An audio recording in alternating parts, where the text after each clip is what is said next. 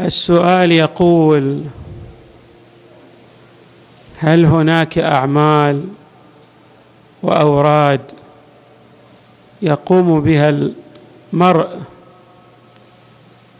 لئلا تقع عليه الحوادث؟ إذ في الفترة الأخيرة كثرت علي الحوادث. قبل أن نجيب على هالسؤال وهو أن بعض الناس بالفعل تكون بعض الفترات الزمانية تكثر عليه فيها الحوادث ينبغي أن نلتفت إلى أمر. إلى أكثر من أمر سأنبه على بعض من الأمور. الأمر الأول أن الله لا يقدر شيئا على الإنسان إلا وفيه مصلحة ترجع إلى الإنسان. الابتلاءات بالخيرات أو بالبأساء والضراء. كل تلك الابتلاءات ترجع بالخير والعواقب الطيبة إذا الإنسان رضي بقضاء الله وقدره. وأيضا سلم الأمر إلى الله. الله تبارك وتعالى يجعل هذا البلاء نعمة وخيرا لهذا الإنسان المبتلى. وقد وردت في الروايات إيضاحات لأنماط من الابتلاءات. يعني الله تبارك وتعالى يبتلي الإنسان ليس لأنه مثلا أذنب. قد يكون الابتلاء لذنب صدر من الإنسان ولكن أيضا قد يكون الابتلاء لرفع درجة الإنسان أو لغفران الذنوب التي صدرت منه. فالابتلاء له مصالح وتترتب عليه فوائد كثيرة جدا. ونحن نعرف أن هذا الابتلاء لا يختص يعني بالمؤمنين من سائر الناس بل أيضا يشمل الانبياء والرسل. وقد تحدث القرآن الكريم عن بعض الابتلاءات التي مرت على الأنبياء كالابتلاءات التي مرت على الخليل إبراهيم عليه السلام أو على نوح أو على موسى أو على يوسف. فالابتلاء يعني هذا قانون عام. لا بد أن يبتلى فيه الإنسان إما بالسراء أو بالضراء. يعني لا مفر من الابتلاء. لكن هذا الابتلاء إذا صبر فيه الإنسان سيرجع بالعواقب الطيبة على هذا الإنسان المبتلى. يعني ليجزم يقينا. بأن هذا الابتلاء الذي يصيبه في نهاية المطاف سيكون في مصلحته إذا صبر. وسأل الله تبارك وتعالى أن يخرجه مما ابتلاه به ظافرا. الله يستجيب له الدعاء ويخرج ماذا؟ يعني بفوائد لا حد لها ولا عصر ولا حصر من هذا الابتلاء الذي مر عليه أو مر به. إذا اتضحت هذه النقاط وأن الابتلاء يعني مو شرط أن الإنسان يكون في صدر منه ذنب قد يكون لرفعة الدرجة وقد يكون لحكم ومصالح أخرى. بعض هذه الحكم والمصالح خفية حتى على عقولنا نحن لا ندركها ولكن هناك مصالح. إذا هذه النقاط أو الحيثيات التي أشرنا إليها باقتضاب اتضحت نلتفت إلى أنه نعم هناك أمور تقلل من الابتلاء. وقد تكون مانعة للوقوع في الابتلاء. والروايات في هذا المجال كثيرة جدا التي أوضحت أن بعض الأمور إذا أفعال أو أقوال يقوم بها الإنسان فتؤثر ايجابا إما في التقليل من البلاء الذي يقع على هذا المبتلى أو أصلا لا يقع عليه بلاء بسبب هذه الأعمال إذا كان يكثر من الاتيان بها. من أهم الأعمال التي تمنع البلاء الصدقة. روايات كثيرة. الصدقة تدفع البلاء وقد أبرم إبرامه. فإذا حري بهذا السائل أن يتصدق. وقد يتصدق ومو معنى إنه إذا تصدق لا يصاب بالابتلاء. قد يكون هذا الابتلاء كما قلنا يبتلى ليرفع الله له درجات عالية مع الأولياء والصالحين. فالابتلاء في نهاية المطاف لا ينبغي أن ننظر له في جانبه السلبي وإنما أيضا هناك جنبه ايجابيه عظيمه للابتلاء. والله مر علينا طبعا هذا الابتلاء ليس يعني الله مو فقط يبتلي الصالحين لا كل البشريه مبتلى. ألف لام ميم. أحسب الناس أن يقولوا آمنا وهم لا يفتنون. مو بس اللي يعني جميع البشرية جميع الناس هم في مورد ابتلاء حتى الذين قالوا آمنا. أيضا يجري عليهم بلاء بل قد يكون هذا البلاء الذي يحل بساحتهم هو أعظم من البلاء لغير المؤمنين. ولكن نعم إذا تصدق الله تبارك وتعالى قد يمنع عنه الوقوع في بعض الابتلاءات. فاذا أول عمل ينبغي لهذا السائل أن يقوم به أن يكثر من الصدقة يتصدق وليجعل صدقته في كل يوم ولو بالقليل لأن لذلك تأثير كما يقول بعض العلماء في هذا المجال. يعني حتى ممكن واحد يطلع مثلا ثلاثين ريالا في آخر الشهر ويقول هذا عن الشهر كله أو في أول الشهر ويقول هذا كل يوم ريال. هذا مؤثر ولكن حري بالإنسان أن يلتفت إلى مسألة الصدقة اليومية أو في كل ليلة. بمعنى في كل ليلة وفي كل يوم لابد أن يخرج جزءا من أمواله الطيبة وينفق هذا الجزء في سبيل الله. عندئذ سيعود عليه الخير الكثير والثواب العظيم من عند الله تبارك وتعالى.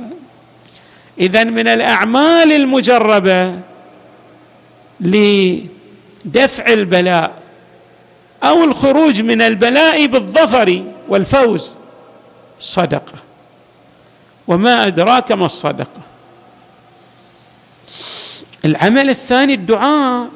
الانسان يدعو الله أن يجنبه البلاء لأن بعض أنواع البلاء إذا حلت بالإنسان قد تفقده الإيمان أو تجعله لا يسير على جادة الصواب يصاب بشيء من التبختر والاستعلاء إذا لم يبتلى.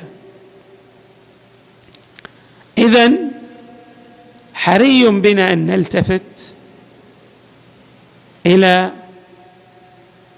أن ندعو الله تبارك وتعالى. الدعاء وذكر الله تبارك وتعالى بالإضافة إلى الصدقة يدفعان البلاء ندعو الله صباح مساء ليل نهار. ندعو أن يجنبنا الوقوع في الابتلاءات التي قد تؤثر علينا سلبا. ولا قد يكون الابتلاء كما أومأنا وأشرنا قد يكون فيه مصلحة تعود لهذا المبتلى بالخير والنفع العميمين. اذا لنلتفت من الأمور التي توجب تقليل من البلاء أو دفع البلاء.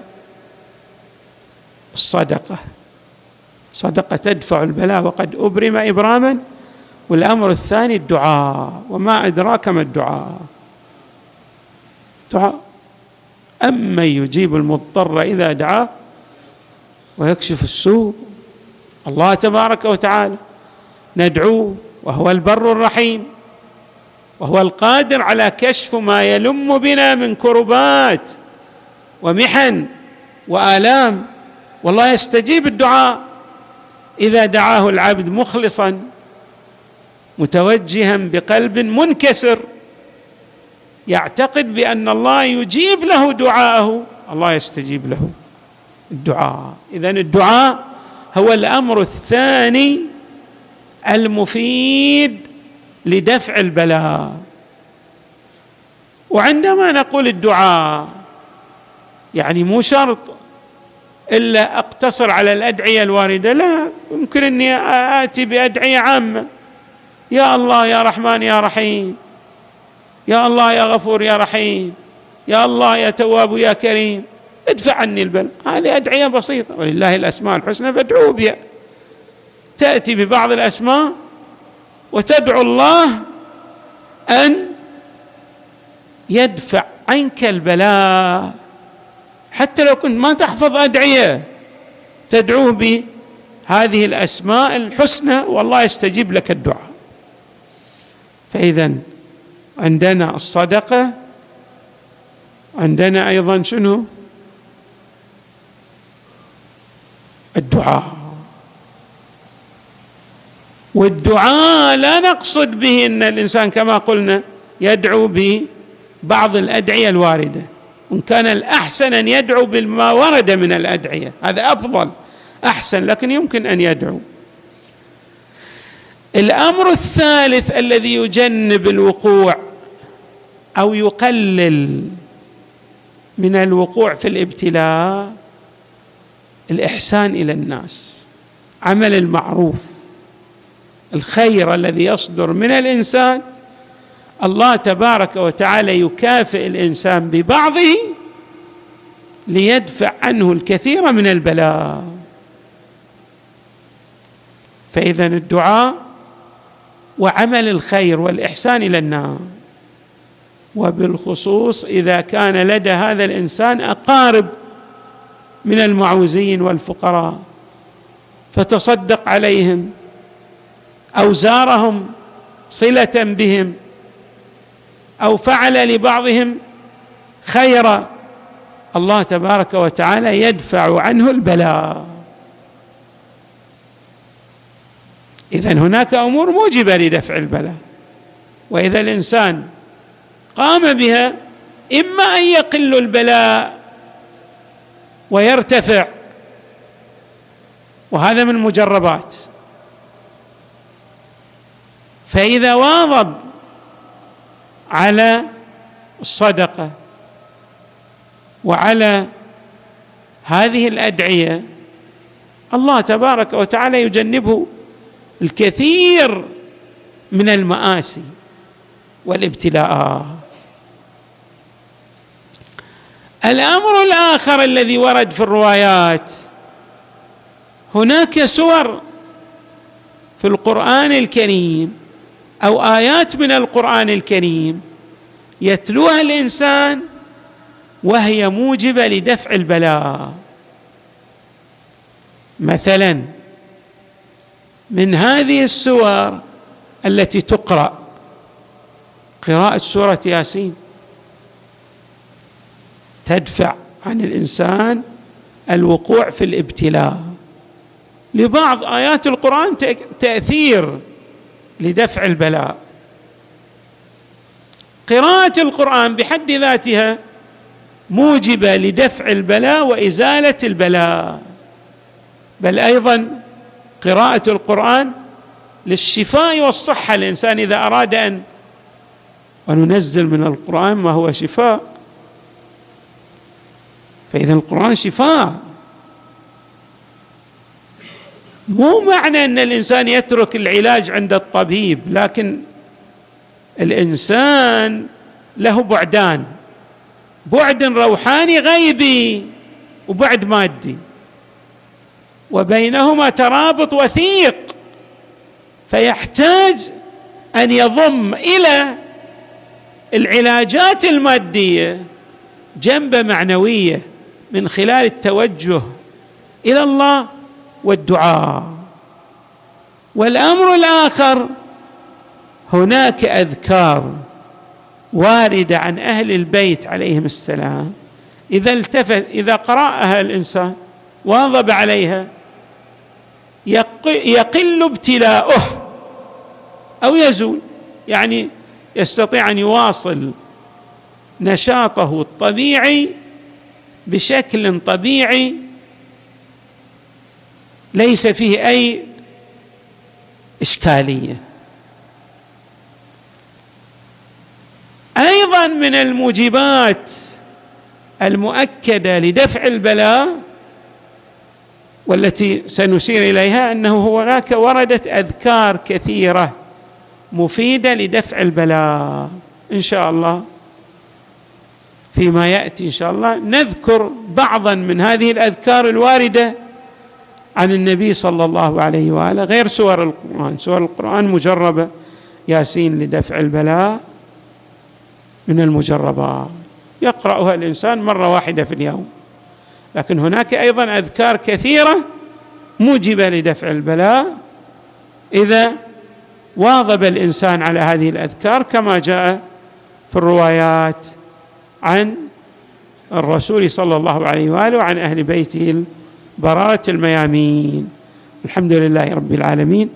صلى الله وسلم وزاد وبارك على سيدنا ونبينا محمد وآله أجمعين الطيبين الطاهرين.